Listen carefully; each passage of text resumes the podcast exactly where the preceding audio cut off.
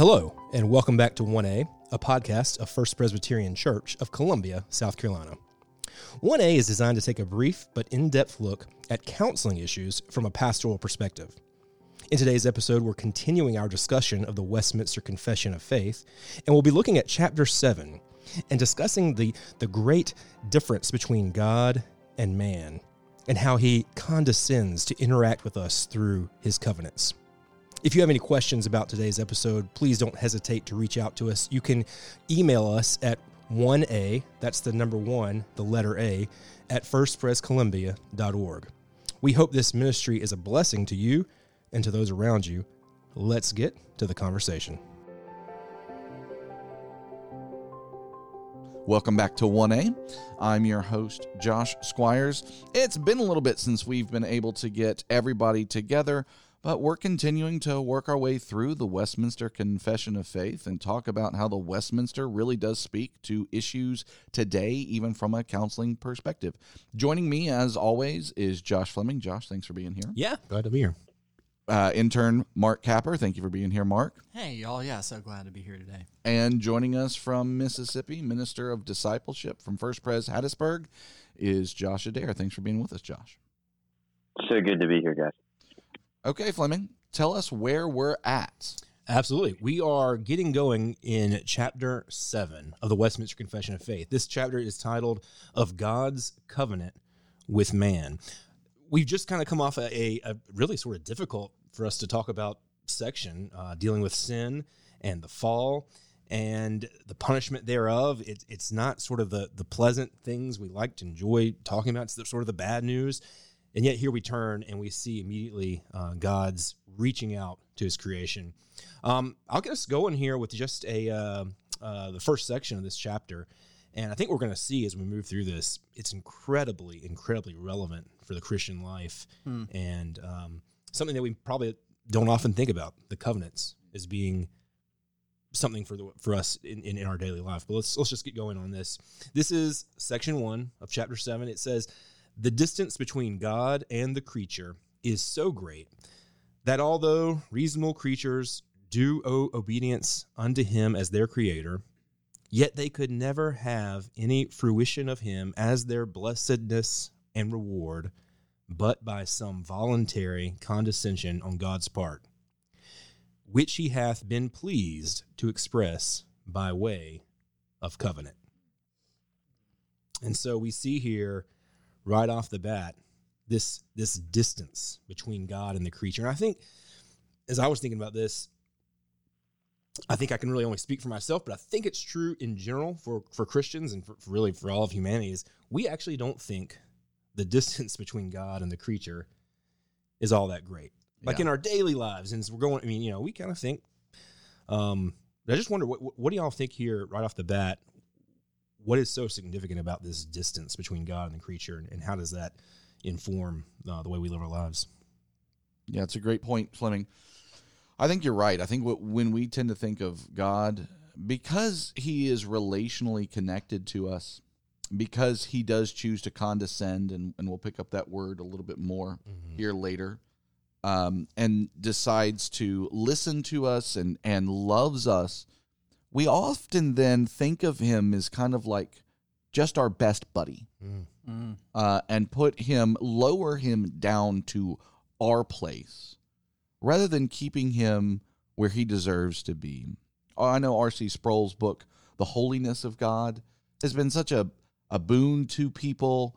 Um, and and to me as well as you think about what it means that God is different than us. Mm that there's no way for us to conceive of him. He is greater than uh, than that of which we can possibly conceive. His holiness is better than we can think of. His majesty, his power, and when you begin to think of him in those particular lights and the, with the, that particular perspective, I think it does. One, it humbles us. Yes, certainly, as we should be humbled. Um, that that we can't just make our own decisions about what is right and what is wrong and we can't just listen to our own hearts because we're not the creator we're not god um, and secondly it just helps to warm our affections that something and someone more more than something, someone that far above, who stood in no need of the creatures. Right? He didn't need us. He didn't need glory. That's one of the interesting things that sets Christianity apart from a lot of the very early ancient Near Eastern religions and, and even some of the Greek religions was that the gods needed man. Hmm. Because when you're making it up on your own, you have to come up with the answer. Why why do we exist and in relation to the gods how? And so it's always gods need men in order they might do things like sacrifice, which is how they eat, for example. right? Which is weird. You're right. But right. but that was that was the thought often in the ancient um, Near East. And instead, uh, the way our God works is He doesn't need us. He doesn't need glory. He wasn't lonely because He had perfect fellowship in the Trinity. Um, he didn't need people to know Him more or any of that. He chooses to come into relationship freely and willingly into something in, in relationship with a being that is so much lower than him. That's amazing, it is. Yeah. right? And so I, I think I think it increases our humility and awe when we think about the distance that rightly is between God and man, and yet God chooses to close the distance. Yeah. I recently heard uh, Dr. Ferguson give a really great picture of this. You know, just trying to get um, trying to get that idea of the gulf between God and man, and and he he used I thought it was a pretty good example of like the difference between humans, us, and and ants. Ants. Like imagine if if you had an ant farm in your room, and suppose those ants you could somehow communicate with them and you could sort of get on their level. I mean you know that's we can't really do that but you could sort of tell them little things about yourself and about the world or outside of their little ant farm. And suppose they decide to start studying you and the ants want to know well this is when squires wakes up and this is when squires you know they start taking notes and and but the ants they could never really know you your thought life and your emotional life how could they ever understand what goes on outside of you know your house i mean they're just they're ants Yeah. and that's only the distance between us and ants mm. Yeah. compared to the difference between us and god Yeah. is- Massive. is, yeah exactly so um, I- think that's just helpful for me to me to think about. And yet the, the beauty is in spite of that he does condescend as you know this is pointing us to this this section to to reveal himself to us to have some um, dialogue. You know he gives us the scriptures. Uh, he encourages us to pray to him. Um, it's really uh, there's this i guess the, the tension we're feeling between transcendence and yet immanence That's Um, right. it's incredible. So Yeah, I remember growing up, I think the easiest difference for me to recognize between us and God was our sin and God's holiness. And I think for so much of my early Christian life, that was really what I focused more on. But it, there was something for me that really just flipped a switch in my head when I realized, oh, even if I was a perfect human being who had never sinned, even if Adam had never sinned, why would God want a relationship Right. with us? We're limited human beings that, you know, He's an infinite, divine uh, God, eternal, unchangeable. Why would why would He want a relationship with us? And so just recognizing that He does. Wow, that's amazing. And then, in spite of that, it- it be, then beyond that, when you recognize, oh, and we rebelled against Him, and He still pursues us and wants relationship with us. Wow, what Yeah. a God we have. that's good. The difference is not just due to our sin. It is the creatureliness Yeah. um, uh, isaiah 55 i think. As far as the heavens are above the earth so are my ways and my thoughts above your ways and your thoughts. Like we're just not the same Yeah.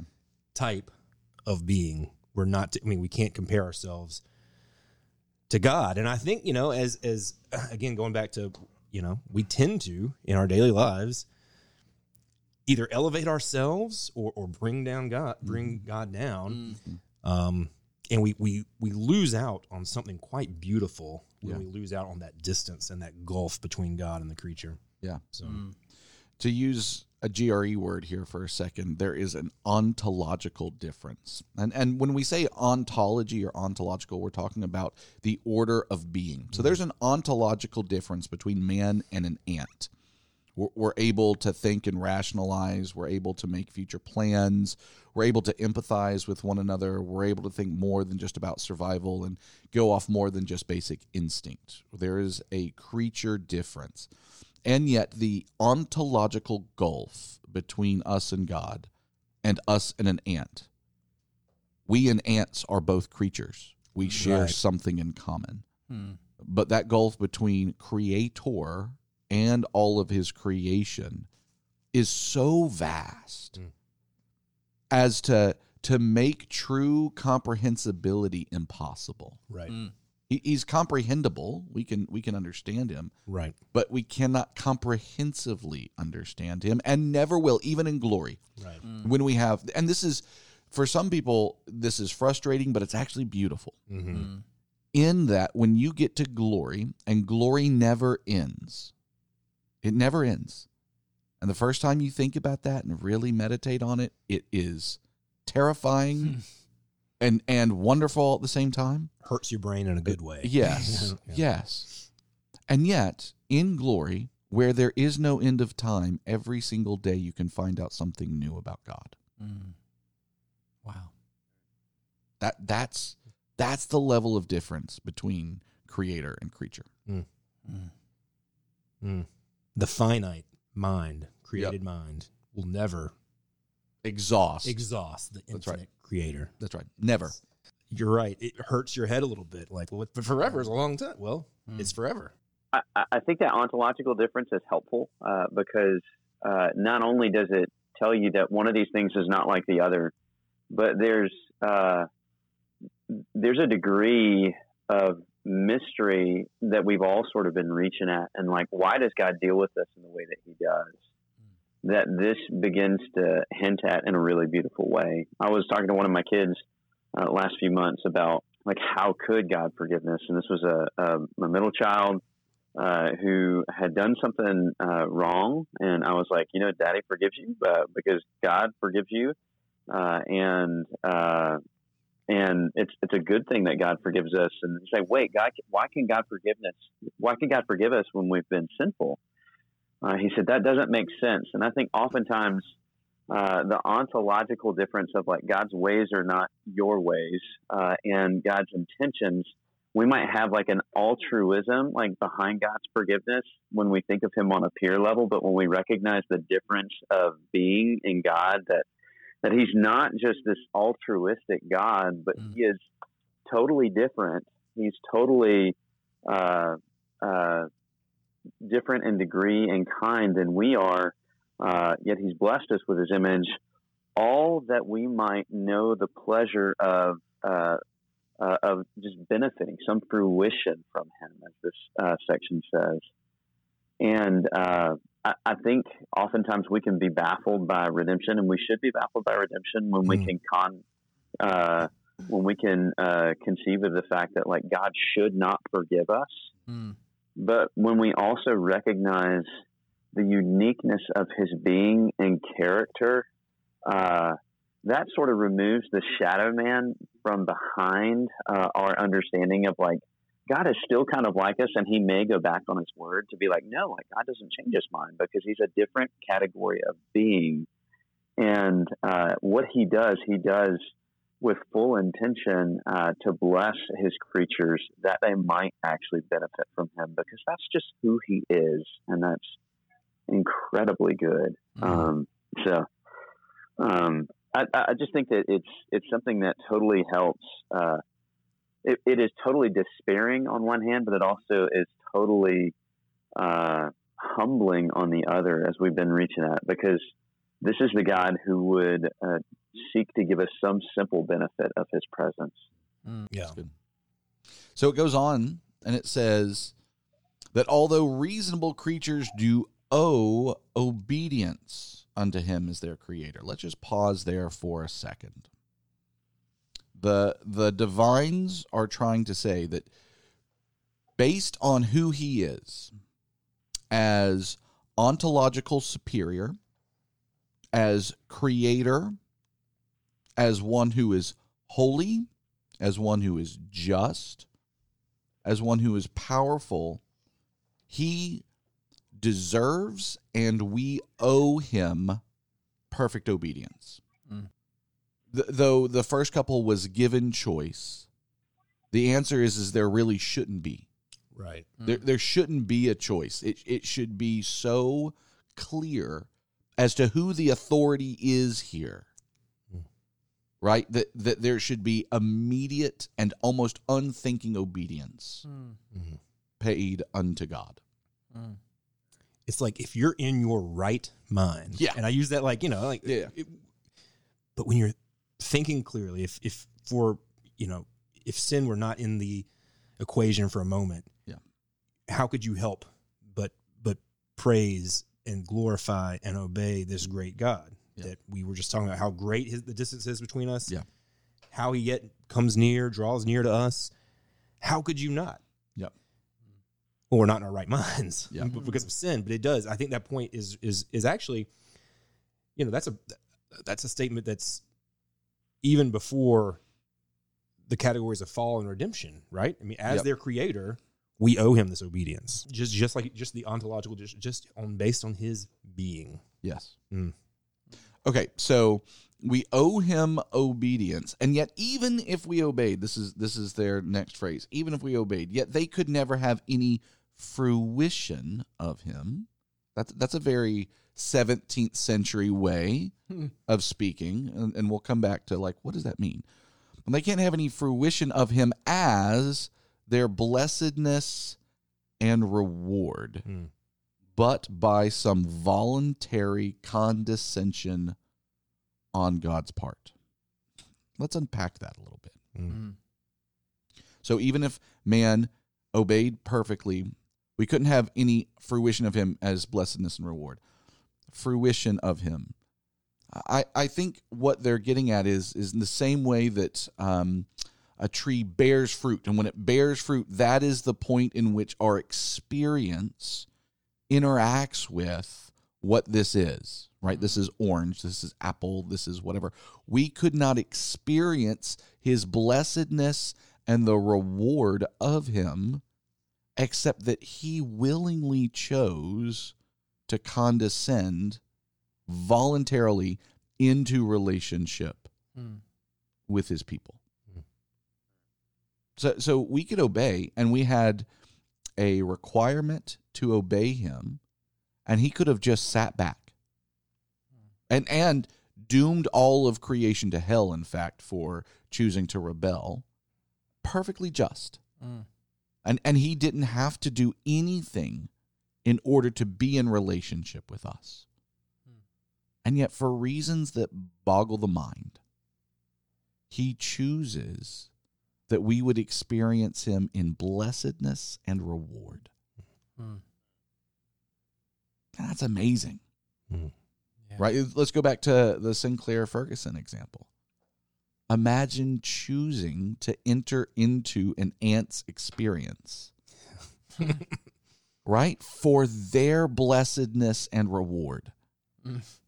not for anything for yourself. There's no benefit for you. Right. I mean, what can the ant give to you? Yeah, and let's let's just peek forward a little bit. That that requirement ultimately that they might be blessed and have reward of you requires your own death As an ant. as an ant. You've got to take Right. on antness. You've gotta take on if antness. Carrying this all the way into yeah, the, right the for forever. Mm. There's no non-antness in you at that point, Mm. right? Mm. Mm. It's just it's an amazing moment of care and love Mm. by God Mm. that he would choose to enter into this relationship. I think that's also something that uh, just drives further that God and creature distinction. Uh, that's so helpful because, you know, we all know people that are like, uh, it's a privilege to know me and I'm Uh. going to be in relationship with you. Right. Uh, and if that's, if, if we don't have that like fundamental distinction between creature creator, between God and us, it will seem slightly pompous of a deity uh, who we don't conceptualize as different from us to voluntarily condescend unless you recognize you owe him everything. Mm. and though he's totally different from you and has no obligation to to enter into your world because you owe him everything. You are his debtor. Yeah. Um, that is something that further underscores the utter generosity of God to want to bless and uh, reward his creatures in the knowledge of him. So let me give you my example in counseling, oftentimes when I talk about condescension in God. And it might seem a little left fieldish at first. But what I talk about, especially with couples, especially with men, with how to love their wives and their children well, is how to be good listeners Mm. okay, that's weird, right? Like, oh no, what you need is good vision, and you need good, yeah, yeah, you need good vision. I don't, I, and there are some men who need coaching on how to be good vision and to to be more active and less passive. But I find many, many, many, many more men who don't know how to listen well, Mm. Mm. Don't know how to be emotionally available. Now, when I begin to pull this out, I often talk about God as a listener. Why does God listen to us? He doesn't need data, right? He's not listening as a data gatherer. Let me listen to you so I know how to respond, which is so often, especially as guys, we tend to listen. I'm ready to solve the problem now. Right. Tell yeah, me- yeah. Fleming's already That's He's got a diagram written right now. He's got some. I mean, he is ready to just jump in and say, "This is If, your if issue." you'll just stop talking, I can tell you the answer. No. yeah, that's so often, So I've so got a six step solution plan right here. Yeah, guys. yeah. Like, yeah. Oh, yeah. Oh, man. So God doesn't listen in order that he might gather data and that he can therefore give you the right response. He's not missing any data because he's omniscient. He actually knows the problem and knows the issue better than you could ever know it. Yeah. And all of his answers are already written in God's word. Mm. There's no new data that he's looking to give you. Mm. And yet, despite this, despite the fact that he doesn't need new data and he doesn't need to give you new answers, he doesn't just say, go study my book and, and get away. He says, come to me. He says to pray. And in fact, in mm. Paul, he says, pray without ceasing. Mm. mm. He loves listening to the voices of his creatures and especially his people. Wow. And he only does that as a condescending act of love. Mm-hmm. He is bringing himself down to our status. He has no need to listen. Unlike you and I, we have to listen to understand people. We have to listen in order to know you better. If we want to get to a solution, we have to listen. He only does it in order to love and be connected to his people. So it's an act of condescension condescension for God to listen in the first place. And so sometimes we think of condescending or condescension in a very negative way Right. Mm. right? Like looking down at some somebody. That's not what we mean here. We mean this in a very positive way, in a way that sacrifices for the other, Mm. that chooses self-sacrifice for the love and connection of another. And that's how I want my fathers and husbands listening to their wives and children, Mm. right? So when we talk about condescension, God's condescending love, which is not a love that makes fun of or, you know, whatever. Again, often how we think of condescension. God's act of self sacrificing love is the very basis upon how I want people loving one another as Christ loves the church. So when I think of condescension, that's often how I use it in the counseling room. Mm. That's really good and helpful to think about how we can actually, you know, just practically, if we're called, you know, thinking of Ephesians 5 to be imitators of God on some level, Yep. uh, we can't do that. We can't be a creator. We can't be transcendent, but Yeah. we can imitate him by trying to grow in our ability to listen Yep. and and not always just come up with the problem as an answer, you know? Yep. Um, Mm. Uh, you know, uh, Calvin will talk about this in the sense of a mother babbling to a baby. right. That's that's his Mhm. illustration of condescension, right? Mm. Trying to get yourself down to the level that people understand in a loving way, not in an irritated way, not Mhm. in a frustrated way, not in a way that says, "Look at me, and how wonderful I am, but rather I'm trying to meet you where you are, Mm. right? Man, how wonderful it would be if more of us thought less of ourselves and were willing to condescend in a loving way Mm. Yeah. to one another. It's the Philippians Mm. 2 thing as well, right? Yep. Christ taking on flesh, um, although he was equal to God, you know? Okay, just at the very end of this section now is which he hath pleased. So how did he condescend in in this realm, which he hath pleased to express by way of covenant? Mm. So let's just quickly define covenant. Mhm. Who has a definition for me of covenant? A bond in blood, sovereignly administered. Okay, that's our super theological seminary answer. That's right.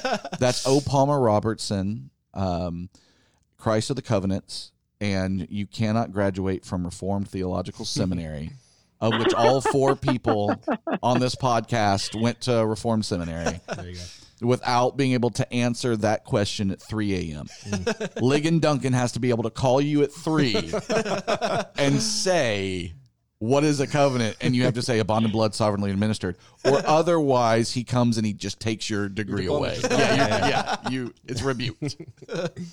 Okay, so so explain that a little bit to me, Capper, since you're the one who gave us the definition of bond and blood sovereignly administered. Yeah, absolutely. So it's a bond. So in in a certain way, it's it's not exactly a contract, but it is an agreement. Um, but it's not an agreement between equals. It's a, an agreement between a sovereign, a lord, and then that sovereign or lord's servant. Um, and so so it's a bond. It's sovereignly administered. It's a bond in blood. So that means that there's some sort of sacrifice um, at uh, at the core of the agreement that's going on, and and then it's administered. So the sovereign, the Lord, is the one doing admin, the administrating of that agreement. Um, Right. that's that's my best effort at it. If you want to clarify a few things. Well, there. no, I think it's a good job. You know, uh, oftentimes there was blood sacrifice involved in order to show what would happen if someone were to break the covenant. Mm. If either party, usually the sovereign lord, would say that "Uh, you've got my protection, and the vassal, the one that was the lesser, would say you've got my obeisance. I, I will give you glory. I will give you monetary support. I will give you things in order that you might support me because I'm usually a lesser country. That's how I end up in one of these contracts. And so then let us sacrifice these animals in order to show by illustration what would happen to you or I should we break this covenant. Mm. Mm. And of course, one of the beautiful things is in Genesis when Abraham he sets out the animals for this covenant ritual and then God puts him to sleep. Mm. And who walks through both ways? Both as but taking on the curse Mm. of disobedience both ways. yeah, Mm. It's God himself. That's right. Mm. It's incredible illustration all the way back in Genesis. Mm. of, of what was to come someday in our Lord and Savior Jesus Christ. Wow. Mm. So that's a that's a covenant. When we talk about covenant, it's um it's a relationship, hmm right? But it's got legal aspects to it. Um, it's got it's got um, uh, loyalty aspects to it. It's got blessings. It's got curses. Mm.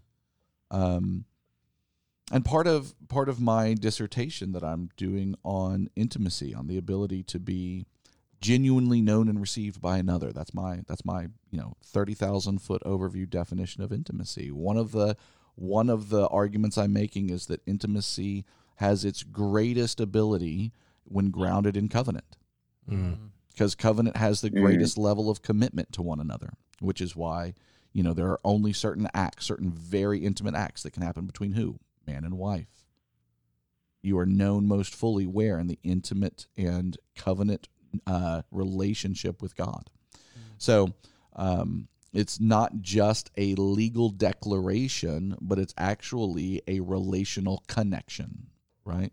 Something you were saying there made me think of, you know, I don't want to stretch this thing too far, but back to our, our ant analogy. Mhm, And, and just thinking about like you're saying this uh, this covenant relationship, it has it's binding. It has these um, promises of curse, promises of blessings. But but the end result is it it, it gives a safe environment for the intimate relationship to take place. Mm. And thinking that through, again, this just highlights the condescension. Because imagine putting yourself, one of us, putting yourself in a agreement, a contract, a covenant with an ant Yeah. or a group of ants. Like that's just, the idea Mm. is laughable. yeah. And yet, we've already discussed how the gulf between us and ants pales in comparison between the gulf between God and us. Yeah. And yet here he is, he's putting he's entering into an agreement. There's I mean there's this thing's written down in the scriptures. This thing's recorded. There are promises. There are And he can't break a promise. Mm. He's Exactly. so holy, he can't break it. Mm. it is I mean if, if we really stop and consider this thing, it is jaw dropping. It's Yeah. staggering what what we have in in covenant theology. Hmm. Um w- what we're discussing here. Yeah.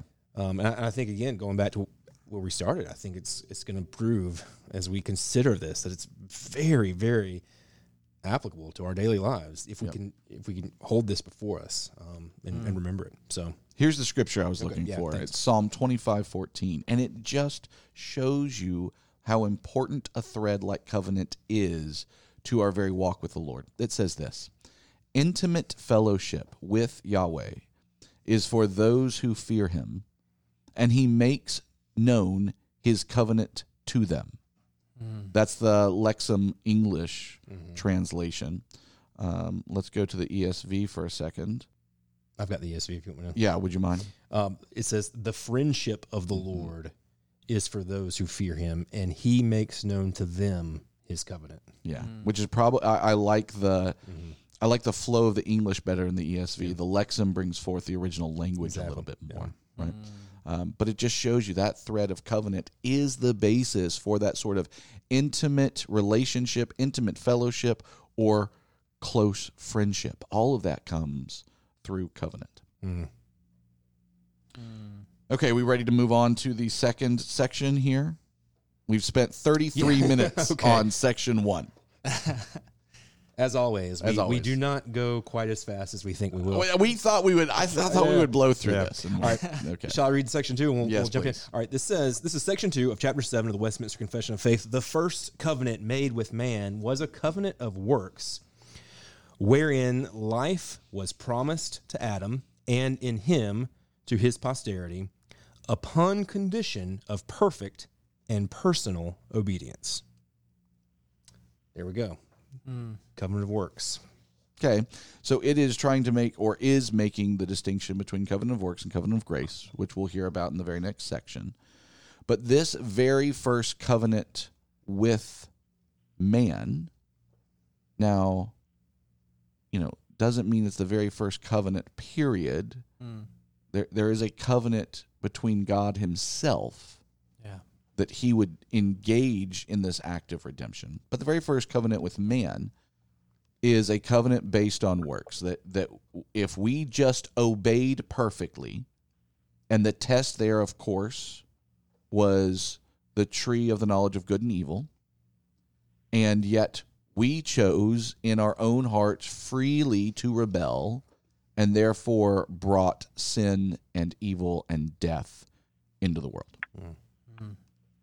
When we so often and if you look at any other religion we want the covenant of works because we love control Right.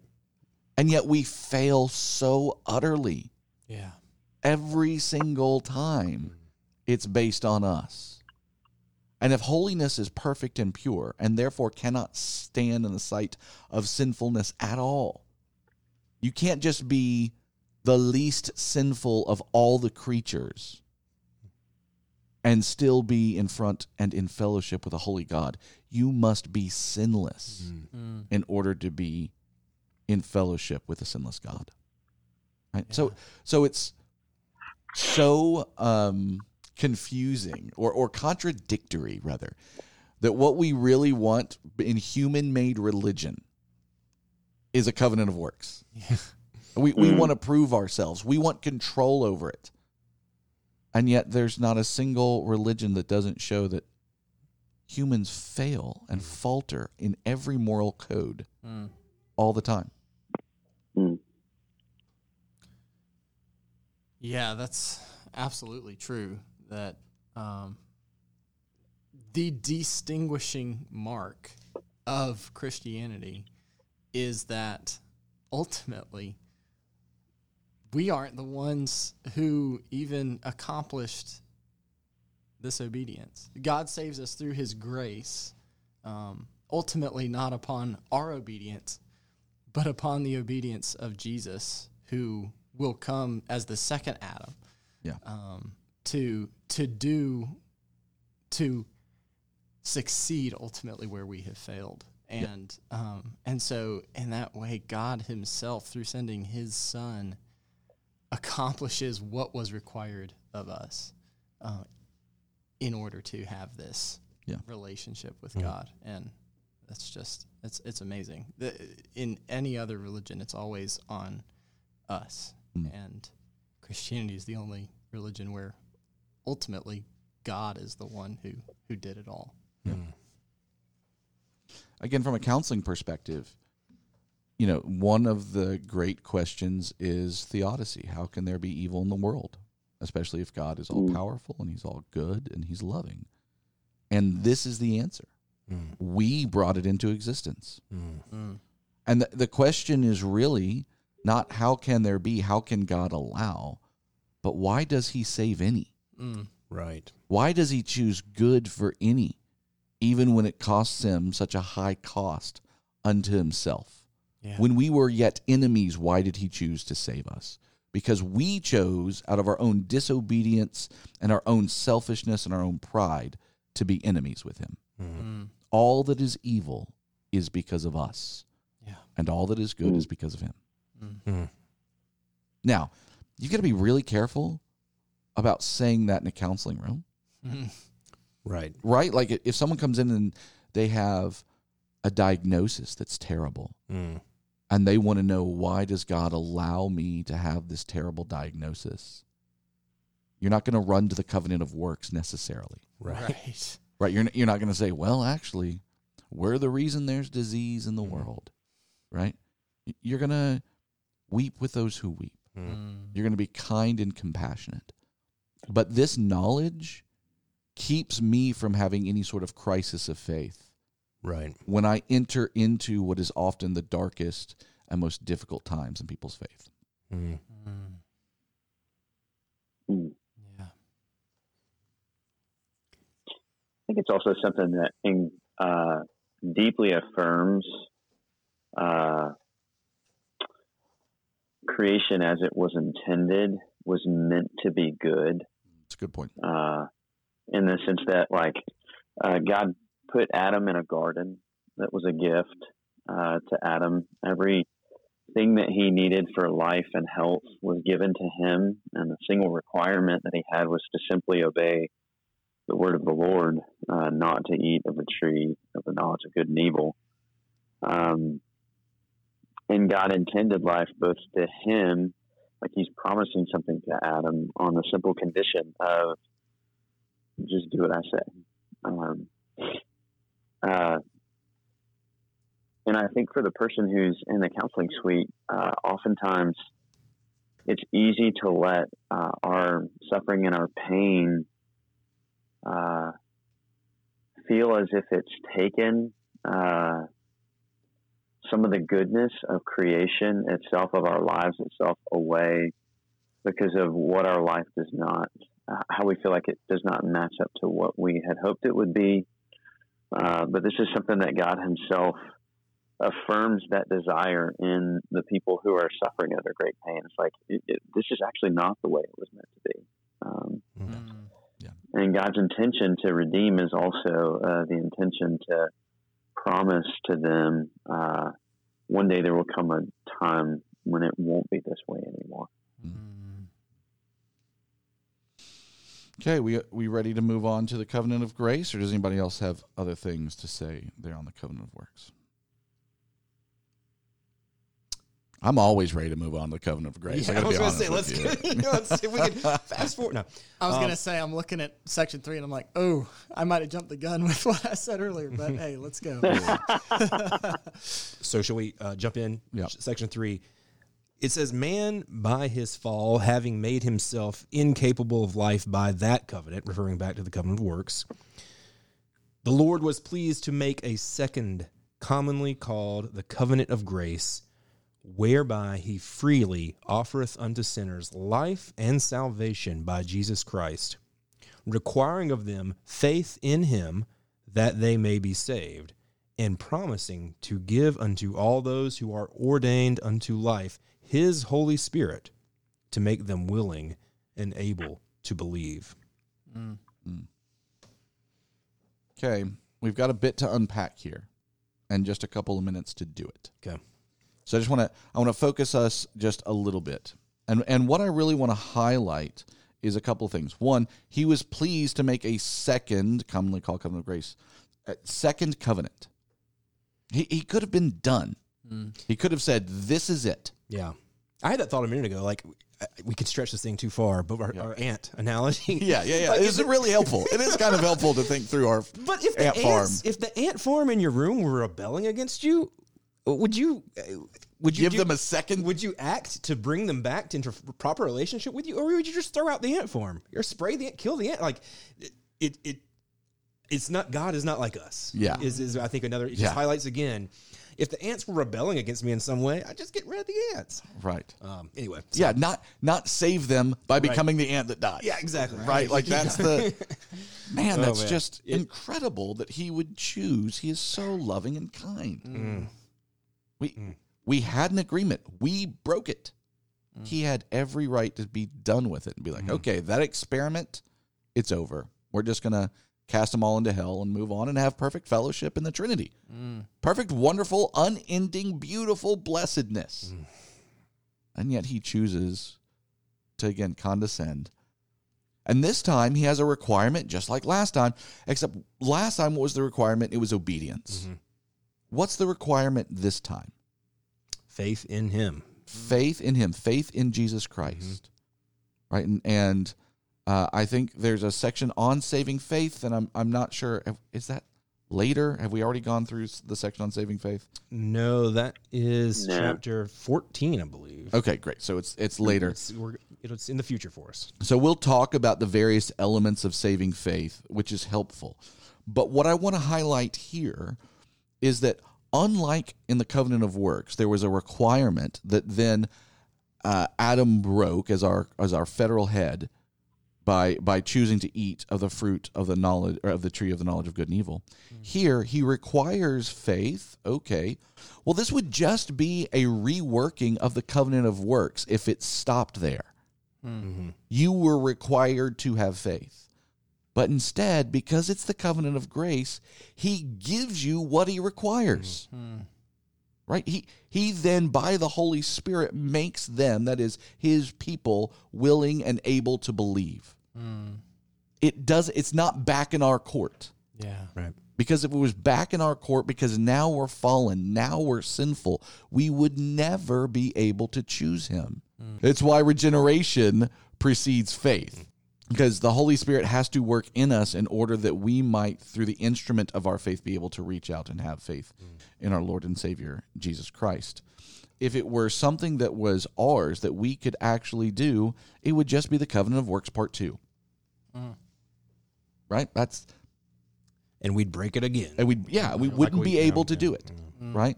This is a covenant of grace in that that which god requires god works in us. Mm. He is the one who does it. Again from a from a counseling perspective quickly on this mm. i would just say that is a really good order to think through things mm. That when there's a requirement, a demand by us morally, where do we start with first? And it's not that we start internally first. There's still a requirement. We still must do it in the same way that we still must have faith. But we start with God and the Holy Spirit, the ones working in us that we might then work out and have faith.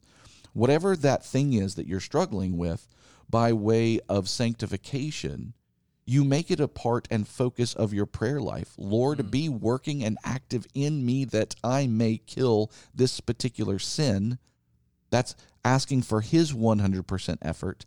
And then you do everything you can to kill it, your 100% effort. Mm, But those steps matter that you're looking to God first and then self. yeah. Okay, other thoughts on this section here? I love how this shorter catechism summarizes this uh, sort of bullet point. Uh, it's question 20 Did God leave mankind to perish in the estate of sin and misery? Uh, and the, the answer is God, having out of his mere good pleasure, electing some uh, from all eternity, elected some to everlasting life, did enter into a covenant of grace to deliver them out of the estate of sin and misery and to bring them into an estate of salvation by a redeemer. Mm. It's just one of those beautiful uh, uh, reminders, once again, of God's good pleasure in doing all of this. good Amen. All right, gentlemen. Sounds like this is a good place for us to wrap up, and we will continue. look- Continue on this section or this chapter uh, next time we get together. So Sounds great. Well, for Josh Fleming, for Josh Adair, and for Mark Capper, I'm Josh Squires. Thanks for listening to 1A. If you have any questions or thoughts, feel free to email us. You can email us 1A at firstprescolumbia.org, and we will get back to you as soon as we can. Well, God bless, and we'll see you next time.